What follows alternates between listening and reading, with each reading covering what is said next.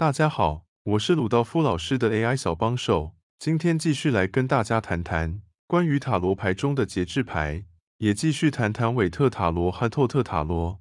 在之前的影片中有提到，我们常用的韦特和透特塔罗牌起源于十九世纪末。鲁道夫老师说，早年学习牌卡时，他的老师曾说，要懂得牌卡，你对中世纪的生活要有一定的了解。为了正确的诠释牌意，甚至必须钻研拉丁文。现在我们就拿节制这张牌来说，光看字面，大部分的人绝对无法了解节制到底想传达什么。想知道更多塔罗牌的秘密，一样请大家先点赞。鲁道夫老师的 IG 和 YT 频道是 AOAROD，公众号是卓生工作室，微博请搜星座专家鲁道夫老师。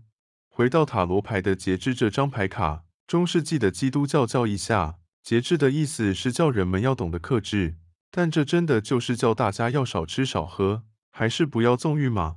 我们并不能说这样的答案是错的，但是。这只是表面的意义。鲁道夫老师也在《塔罗占卜全书》当中提到过，节制 （temperance） 这个字源自于拉丁文 “temperantia”，不是只有自我控制的意思，也有混合的意思。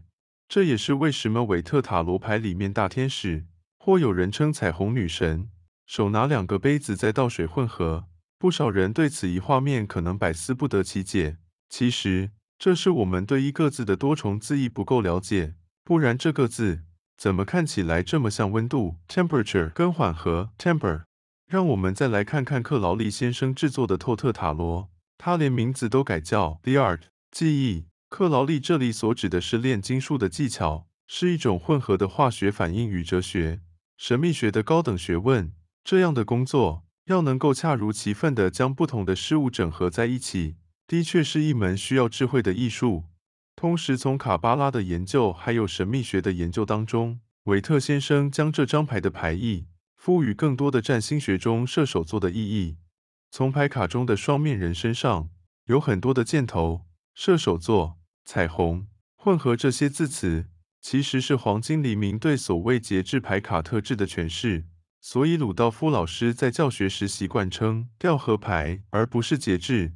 你们说？这些用看图说故事的方法能找到答案吗？其实塔罗牌需要对神秘学、符号学、数字学、占星学，甚至拉丁文、希伯来文有一定程度的认识。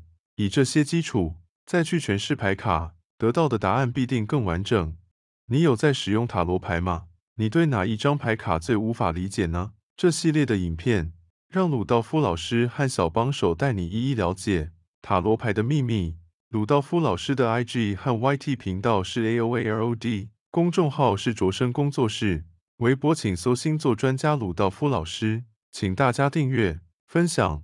二零二三年四月十二日，鲁道夫老师的透特塔罗师资课程也将开始，欢迎私讯报名，谢谢。